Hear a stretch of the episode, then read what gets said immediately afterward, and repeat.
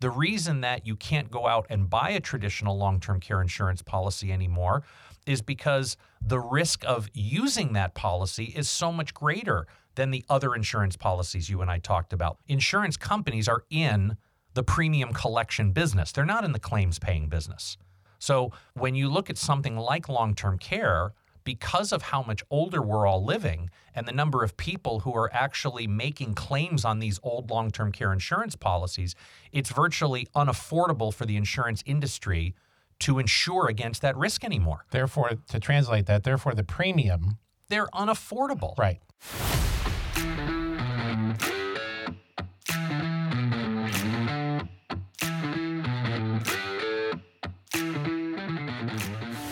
What is financial sobriety? Well, first, I'm Jim Gebhardt. Oh, I'm Matthew Grishman. That's good. We should introduce ourselves. And this podcast is all going to be about three relationships that really, when you stop and you think about them, you don't think they go together. But it's your relationship you have with money, it's the relationship you have with people who mean the most to you, and ultimately the relationship you have with yourself. So I might imagine that those three relationships are somewhat wrapped together.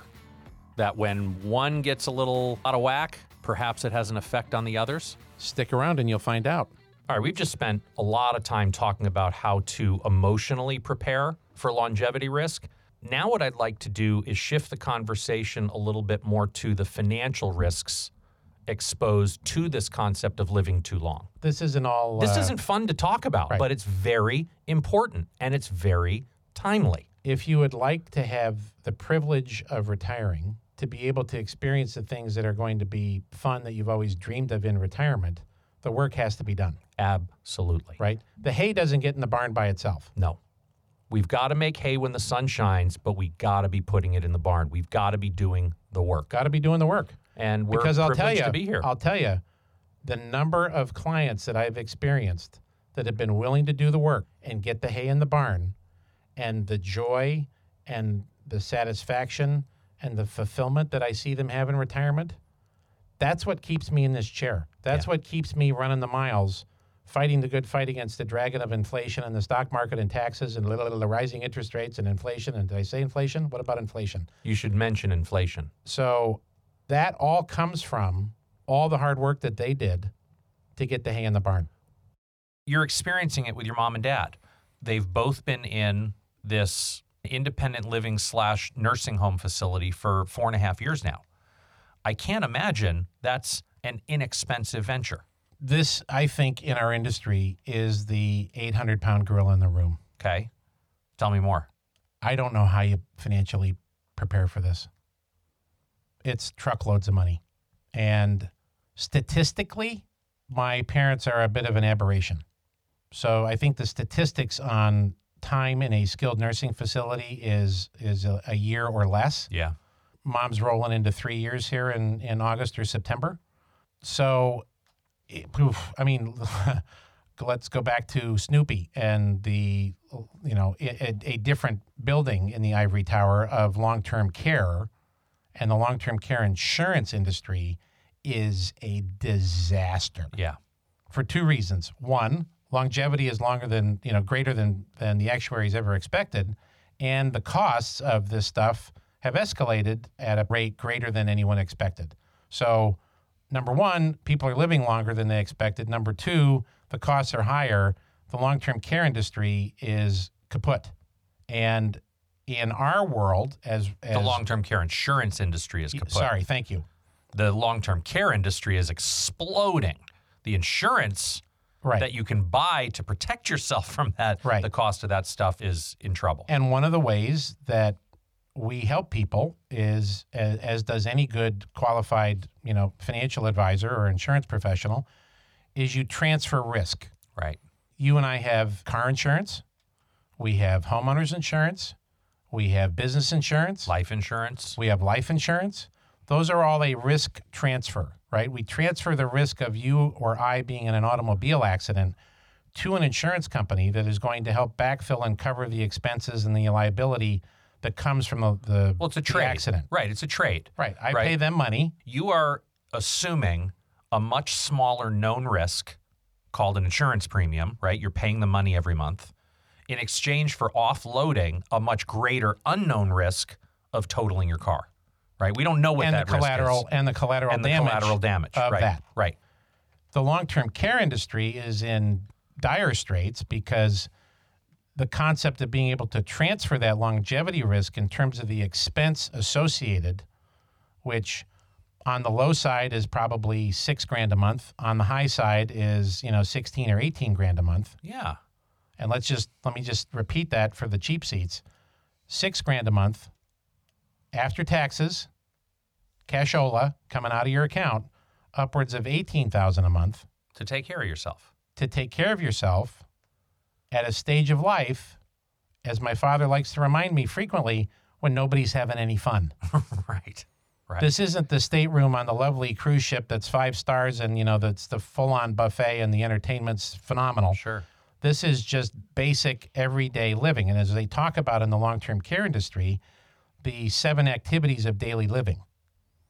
Right? The bathing, the feeding, the, the toileting, the mobility, all all of those criteria that I, I'm at a loss, brother. I am at a loss for how the average citizen prepares for this. And I'm and I'm not trying to have hope leave the building, but it's expensive. Yeah. And I'm watching the havoc that is doing to my parents, you know, pretty well planned, comfortable retirement.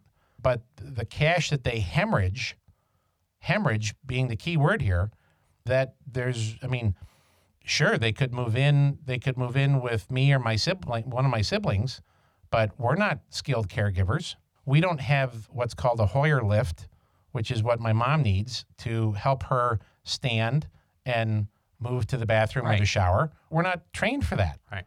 And so now you're going to have in-home care at the rate of 30, 40, 50 dollars an hour and that's 24/7 and the home may not be set up for it or in this case the apartment wasn't set up for it. It's a big question mark to me. And I'm glad we're talking about this because this is where, again, your, your parents play such an incredible example for us because I think they stumbled into some things intuitively, we'll use your word accidentally, where maybe they didn't necessarily plan for things, but based on how their lives played out, it worked out okay for them up to this point. Granted, not that your parents are living a happy life right now or doing the things that they want to do, but up to now, they've at least been able to afford this type of care, correct? Yes. How old was your dad when he retired? 79. So, would you agree with me that perhaps part of the reason why your parents have been able to flip this bill that they've been able to flip on the money that they've been able to save came from the fact that they were still contributing and saving and not depleting and living off of traditional retirement assets in their 60s and 70s? Yeah, because what I mean what you're looking at is a 15-year window. Yeah, I mean, if, if the typical person retires at 65 and your dad didn't until almost 80, that's 15 more years of saving and contributing versus no longer saving and contributing and actually starting to withdraw and take financial resources. So perhaps one of the ways that we can offer, just from proof of watching your parents, is perhaps this conversation about retirement needs to change and what that really looks like and what that really means. And that perhaps 60 to 65, when you're getting ready to be done with that career, perhaps there is something new that you could be transitioning into, something that continues to allow you to bring money into the house, create, you know, continue to create, continue to grow. But for your parents, it seems like what's helped them the most is the fact that they just saved and worked a little bit longer than the average. Quite a bit longer than the average, certainly Yeah. today. Yeah. And there's two things I want to address there. One is my dad loved what he did. Right. Loved what he did. Really? No reason to really stop. Didn't want to give it up at 79. Yeah. But it just, you know, for reasons I don't need to get into, it was just kind of, you know, it was time. As recently as yesterday, I had a phone call with a corporate executive for a publicly traded company who she's like, I got I gotta get out of this. I can't I can't keep doing this. I gotta retire in five years. I gotta retire in five years. Almost like she was like having a, a, a conversation with herself, although we were on Zoom together. Mm-hmm. I didn't know how old she was. And I said, May I ask how old you are? And she said, I'm 55. Oh, wow. I said, okay, great. So you want to be done in five years? Well, I want to be done from the corporate thing. I can't do this anymore. but it pays me really well. But I can't really retire at 60 because the cost of the health care to get me to Medicare is going to be exorbitant, Unaffordable. Yeah. which we should have a guest on the show to come in and talk about that because I don't think it's as I don't think it's quite as bad as people think. While certainly it is going to be a large expense, are you really willing to trade 5 years of your life doing something you don't want to do for health care? It's two grand a month for a married couple, about. That that's what I'm seeing with our clients who retire before 65.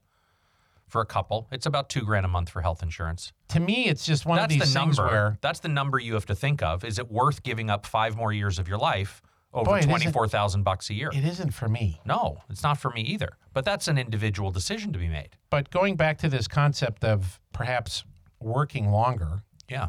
and the unique ability conversation that we love having with with clients and that we've talked about here on the show in terms of an exercise, that's what's going to help you work longer. Oh whether yeah. whether it be full time or part time, is if the path that you're on is sucking the soul out of you, you need to stop. Right, time to get on a different path. That's your long term care insurance right there. Is somewhere in your 40s, 50s, or 60s, finally raising your hand and realizing that you're all done being in the hamster wheel for somebody else.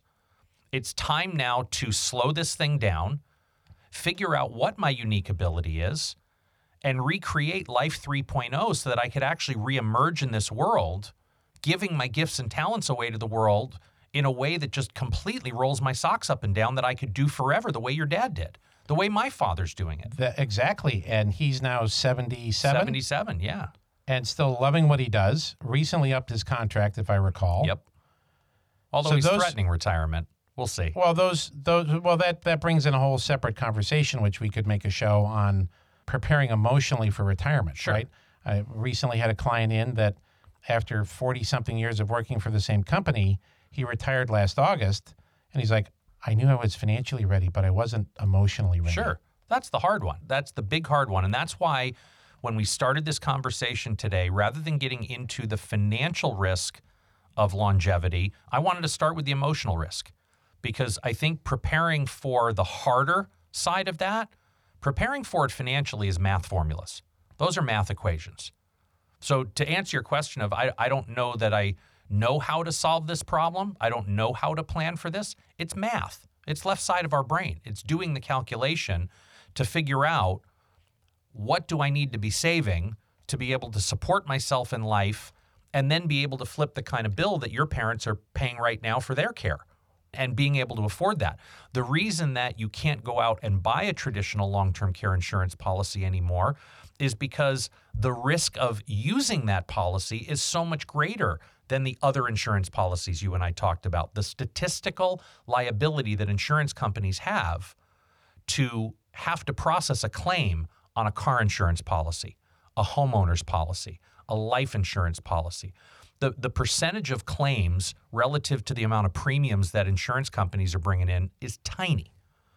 Insurance companies are in the premium collection business, they're not in the claims paying business. So when you look at something like long term care, because of how much older we're all living and the number of people who are actually making claims on these old long term care insurance policies, it's virtually unaffordable for the insurance industry to insure against that risk anymore. Therefore, to translate that, therefore the premium, They're unaffordable. right? They're right, unaffordable. So right. and they've been jacking up the premium increases in the 20, 30, 40, 50% a year. yeah. So just because you were paying five grand a year last year, Yeah. you might be paying 7,500 this year and 12,000 the following year. Absolutely. So they've lost credibility in terms of any any predictability to what that premium payment is going to be. Much like fire insurance in California, yep. Absolutely. right? Yep. The whole point being is that you and I are sitting here as a couple of 50 something year old guys learning from your parents' experience. And then I almost feel like it's our responsibility to come in here into our sanctuary and talk about how we are going to prepare ourselves, both emotionally and financially. And then we can invite the financial sobriety community to participate if they'd like. If people choose to be with us in this preparation process, awesome. If they don't, that's okay too. I'm here today just to have a conversation with you about what I'm observing in your family with your parents and how we can learn from that and do something about that positively in our own lives. We and talk- just connection, right? The emotional side of it. David's conversation with us last session in studio to me seems like the simplest, most logical way to prepare for the emotional fallout that comes with longevity risk. I know we talked about this a little earlier in the show, but you know, self care, right? Right. And why is self care relevant to this conversation? Because if what you're doing is sucking the life out of you, you need the self care to be able to run those miles a little bit longer until you can pivot, until you can go look at your unique ability and reorganize life from a work, expense, livelihood perspective and make that shift so you can run more miles. I think, and we've we've talked about this on, in previous episodes, that a conventional fairy tale retirement around retiring at fill in the blank 60, Six- 62, yeah. 65 and never earning another dollar, That's gone. That's over. it's fantasy. It's fairy tale. Like you said, it's It's fairy a, tale. It's a fairy tale Mhm. Because we don't have pensions. There are so few of our clients that have pensions, which are lifetime sources of income, that if you are lucky enough to have it, then I think your chances of that fairy tale retirement of retiring at 62, never earning another dollar, are, are very high. So if that's not the case, then we've got to retread. We've got to take the off ramp, come off the freeway, re engineer, figure things out in terms of, of what are those unique abilities and talents and skills, passions and gifts that can let you run more miles. and then how do I go out in the world and talk about these passions and skills and gifts that I have? And who do I go into the world and talk to them about? And how do I start opening up these doors of opportunity for me to apply these skills and gifts to the world going forward? that will provide you a greater sense of connection, Yes. Connection, freedom, purpose.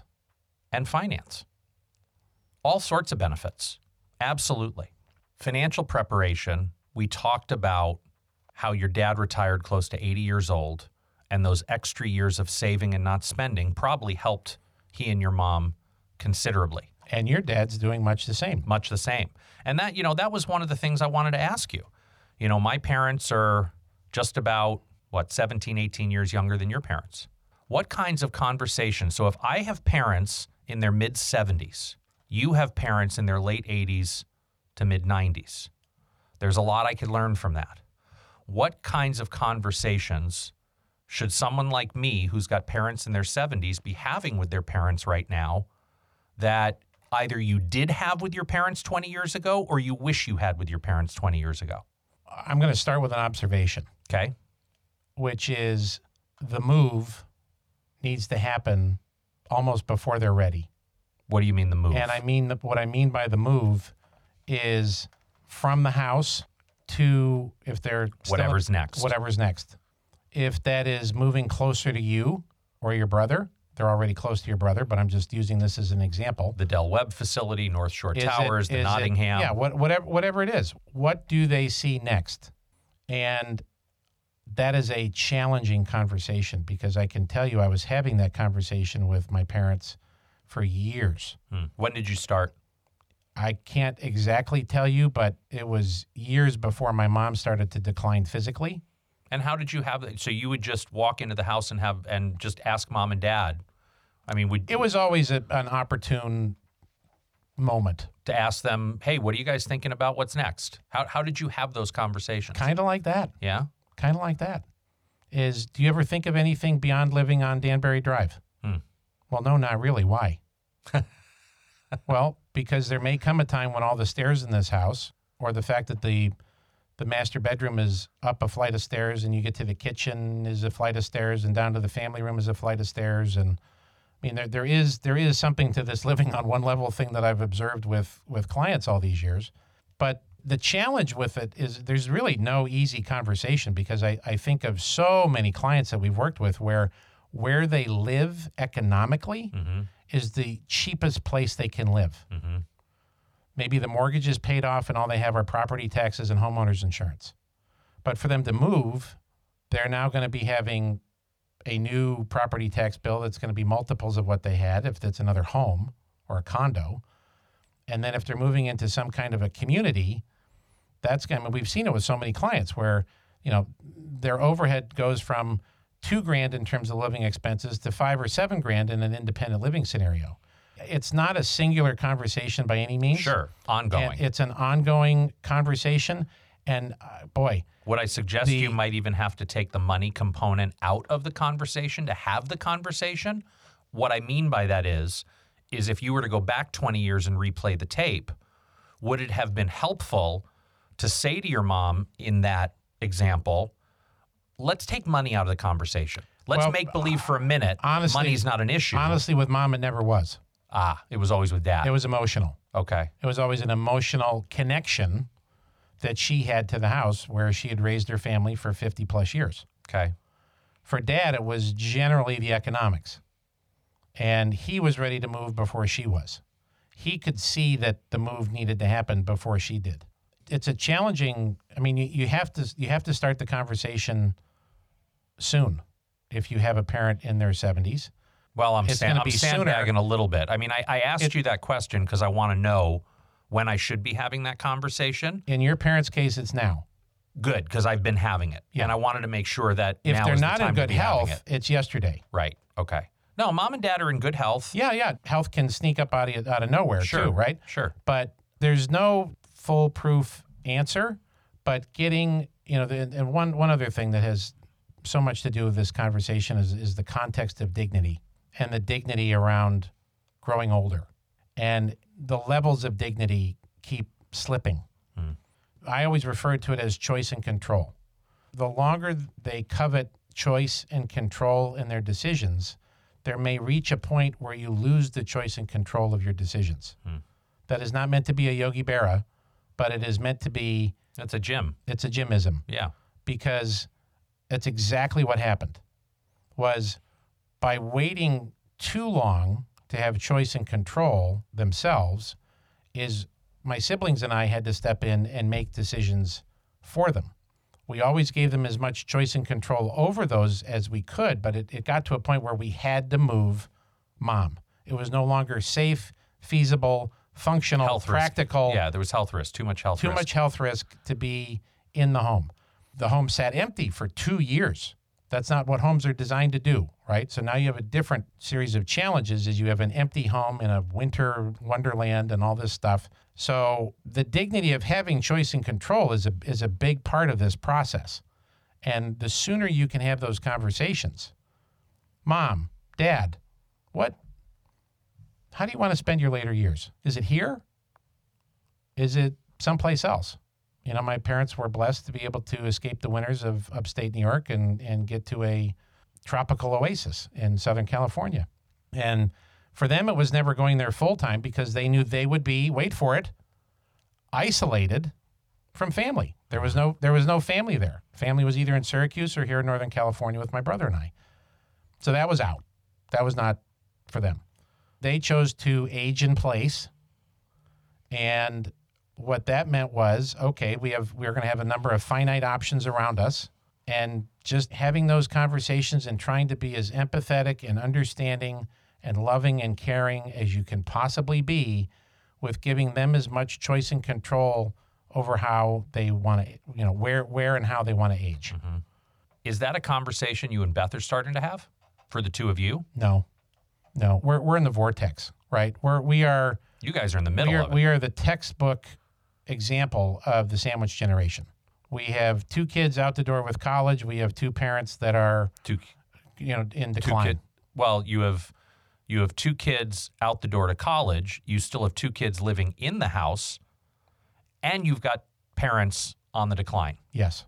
So we, I mean, we are as textbook an example of the sandwich generation as you can you can come up with. So in that vortex, as we've said many times, is it's hard to see, right?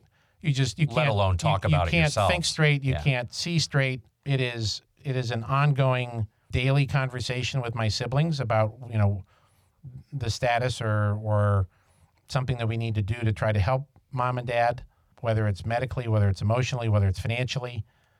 So, no, we are not, candidly, we are not having those conversations because we are too in the throes of what's going Yeah. on. Yeah, that makes sense. That makes sense. You guys are in the thick of it. We're not as much in the thick of it, even though both our boys still live at home. They're older, they're fairly independent. My parents aren't quite at the point yet, like your parents are, where they need my brother and me to be more attentive to what's going on. I mean, they're they're still living their very, very best lives. We're starting now to have conversations with mom and dad about, you know, what do you want tomorrow to look like? What does the ideal scenario look like? What does it look like when you don't want to walk upstairs anymore? I'm trying not to have the when you can't walk upstairs anymore conversation, more the when you don't want to walk upstairs anymore. What does that look like? And we're starting to have that conversation. Like some of these people you've talked about, my parents are fortunate enough to be on that pension thing. Yes. I'm not, you're not. So we we have some different challenges. Amy and I have the the benefit of being able to start having some of these conversations early, which is what I would suggest to our community who's listening today is that if you're not in a position that Jim and Beth are in where you're stuck in this vortex and you're in it and you have the time and space where your parents are in their 60s or 70s and you're starting to have these conversations, I would suggest having the conversations yourselves a little bit. Just start. I, I just turned 50 years old, and Amy and I are starting to have these conversations about what do we want it to look like down the road because there's a realization. You and I have talked about this a lot. Retirement is not some universal phenomenon that looks the same for 10 or 20 years and then it's over. There- First, I would nominate it's a privilege. It's an absolute privilege. And it's a privilege that comes in different phases. It's not an entitlement. No, it's a privilege. Yes. That I we- think we need to It's really. a door that we get to walk through Yes. where we go from have to to want to in life That If- requires a lot of discipline and preparation. and planning. Absolutely. And when we do get to walk through that door, we're pretty much responsible for taking care of ourselves. Nobody's going to do it for us. What really upsets me about the mainstream messaging that our industry has had for years is this concept of the 4% rule, right? There's this overriding rule that an old Merrill Lynch colleague of yours came up with years and years and years ago that says Was he one of Harry Markowitz's buddies? he probably was. They probably were hanging out at the old Harvard Club together back in the 1950s, coming up with ways that big institutions could manage money. The 4% rule is this idea that as long as I don't withdraw more than 4% of my retirement savings and adjust for inflation each year, that I should be able to live a 30 year retirement without running out of money. Now, this has been in the newspaper a lot lately, or you know, in the news feed. What's a newspaper? I, I corrected myself. I checked myself there. Remember, I just did get my AARP card in the mail. So I'll send you an audio message on that later. would you send me a tape if you got this on VHS for us to listen to later? Thank you. Beta, beta. Be- Oh, we're going beta. Betamax. we're beta today. nice, Nice. This idea of the 4% rule has been back in the news again because the architect of it is suggesting Died broke. that perhaps it should be a little lower or you're going to die broke. That perhaps you should be withdrawing less money out of your retirement accounts to account for the fact that we're dealing with inflation, we're dealing with longevity risk, we're living longer than when I first developed this concept.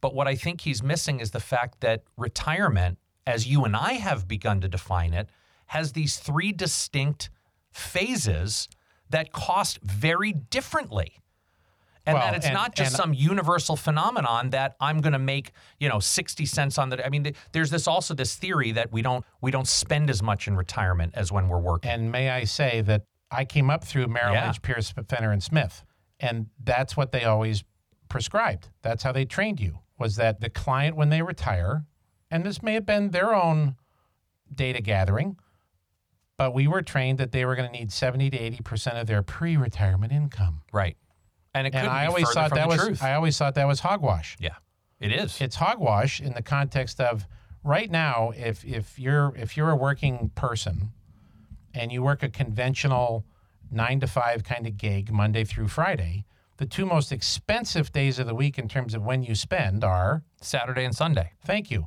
So when you retire, how many of those days of the week do you have? all of them Aha. So now you have seven day is. Saturday. Every day is Saturday to go do, be, explore, favorite people, favorite activities, favorite places. Harold's going to be excited when you retire because you can get a, go get a haircut once a week now. Once a week. Right. Right. That's a little bit more than 80% of your pre retirement income. Well, but you and I have connected the dots on more things practical versus theory than we could shake a stick at. Almost everything theoretically in our business that you and I have put better than 25 years of practical experience into tells us something very different than what the theories you and I were taught in training rooms. One of which is people spend more money in retirement than they did when they were working. Certainly in the first five to seven years. And certainly in the last five to seven years. And those, when you think about retirement, we always call them the three phases, which are the go go phase, the slow go phase, and the no go phase. My parents, although dad's still working, I've been having a lot of fun arguing with him that he's been retired for 15 years because he goes to work because he wants to, not because he has to. Correct. And these last 15 or so years, mom and dad have been mostly in go go mode. 100%. They're As traveling. long, as long as I've known you and I've known them, They've been going. they've been in the go go phase. in the last two years since COVID, they have definitely transitioned well into the slow go phase. And now it's important, their health has not changed. They can go do whatever they want. May I? Sure. Meh. Yeah. I mean, Eh. how many times are you going to go on that Eh. cruise? Right? That's that's creeped into the to the Yeah. vernacular. Been there, done that. I mean, how many times can we? And you travel know, is complicated, and I don't want to make the reservations. And there's really nice eh. cafes in New York City, which we live 20 miles away from. What do we need to go to Paris for? That's how you know you or your loved one has transitioned from go go to slow go. right. It's and they're obvious in my parents' case. Yes, They're they've in- transitioned to no go. They're no go. Yes. Right. They they cannot go anywhere, do anything. Everybody comes to them. And what happened to their cost of living in Sky retirement rocketed. from slow go to no go? Yeah. most expensive phase. Yes. So the beginning, the go go years of retirement, they're expensive. You're traveling, you're doing all the things that cost a lot of money today based on this recent spike in inflation. But generally speaking, not stuff that costs a lot inflation wise over time. In the slow go years, your expenses drop considerably because you're at home a lot. You're not doing as much. But then when the no go years show up, and Pat and Wes and my grandmother Bernice is experiencing, the costs escalate incredibly and some of the highest inflationary costs we could ever experience in the healthcare world. You and I have been factoring in financial planning work 6 to 8% inflation on healthcare costs since the days of Methuselah. I mean, Yes. we've been we've And been three percent on everything else. on everything else. Yeah. So we've accounted for this inflation for a long time. But I guess the point I'm making is to financially prepare for this concept of longevity risk requires us to rethink everything we've ever been taught about what retirement looks like, what a reasonable or responsible amount of money that I can use from my retirement savings every year looks like. I think we need to reevaluate that and start accepting the fact that the most expensive years of our retirement could be the last two to five years and putting a plan in place that supports that. and the key word there is, I think, plan, Yes. because it is overly simplistic to say something like the four percent rule. Abs- It too is- generic. It's so unintentional in in what we do to just simply say, okay, if I have this much in the bank, I can take four percent and I'll be fine. It's too it no different, dude, than the than the nutritional counseling that I've gone through. Oh, you're not just on 2,000 calories a day? Right. And the generic recommendations for various foods and what works at a meta level versus what works at the individual level. And that's where, going back to self care, we have spent money on customized solutions for my nutrition, for Beth's nutrition, for our daughter's nutrition. The same applies to financial planning. Please, please, please do not just simply reply or rely on something like a 4% rule when interest rates are pretty much near zero. So your most, most, most, most, most conservative money is getting zero. And inflation right now is pick your favorite round number six, eight, 10%. Right? That math does not compute. No, it doesn't. I want to dispel a little myth here before we wrap things up today. I get asked by a lot of my friends, hey, what's your investment minimum? A lot of my friends don't think that they have enough money to do business with me. That financial advisors have a certain investment minimum. And and let's And be many transparent. do. Many do. Most do. What most people I meet don't realize exists in the world today is an entire industry within an industry called financial planning.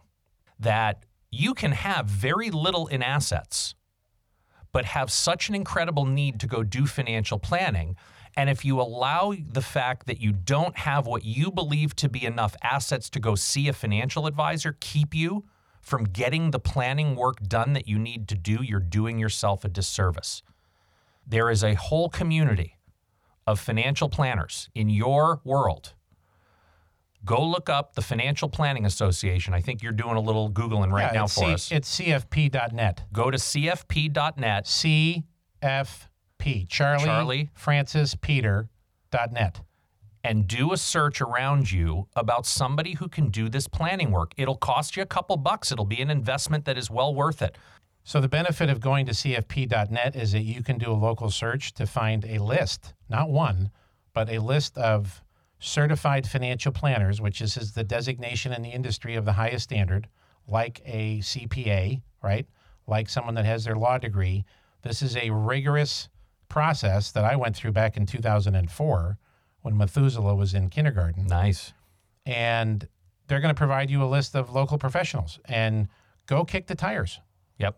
Go on their websites, schedule an initial consultation, and get some professional advice. It may take you a while to find one because if someone does have a minimum and they won't engage, okay, cool. That Yeah. wasn't that wasn't meant to be. You're also going to find certified financial planners, though, that specialize in financial planning, where And they don't. and that perhaps that's is that all might they be the do. way, and that might be the way to go. If if you're worried, like some of my friends who don't have what they feel are the assets worthy of walking into a financial advisor's office, I'm telling you to flush that thought.